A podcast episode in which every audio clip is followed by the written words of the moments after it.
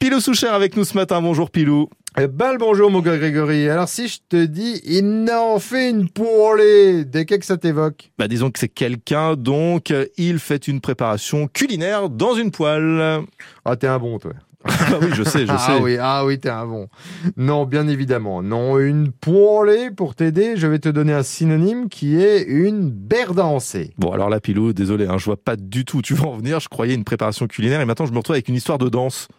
Bon, fini les indices. hein, je vois bien Là que... ça marche pas. hein. Hein, euh, je je t'ai- je t'aide point en tout, là. hein.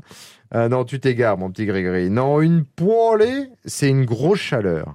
C'est encore un terme que j'entends depuis ma tendre enfance et que j'étais loin d'imaginer aussi que c'était du sartois. J'ai toujours entendu mon père dire « Euh là, la poêlée qui fait, bon de là !» pour dire qu'il fait chaud à te dégouliner sur la goule. Quoi. Et donc rien à voir avec la cuisine. Eh ben non, mais une petite variante quand même que l'on peut lier à la cuisine et on l'utilise pour décrire une tâche aussi sur un vêtement ou sur du linge. Hein, en gros, tu t'es fait une poêlée pour dire que tu t'étais- tu t'es taché. Quoi. Eh bien, avant qu'il fasse une poêlée, comme tu dis, je vais te laisser. Merci beaucoup, Pilou, et à bientôt. Eh Et oui, elles arriveront en bateau, les grosses poêlées. hein, allez, à tout bientôt, mon gars Grégory.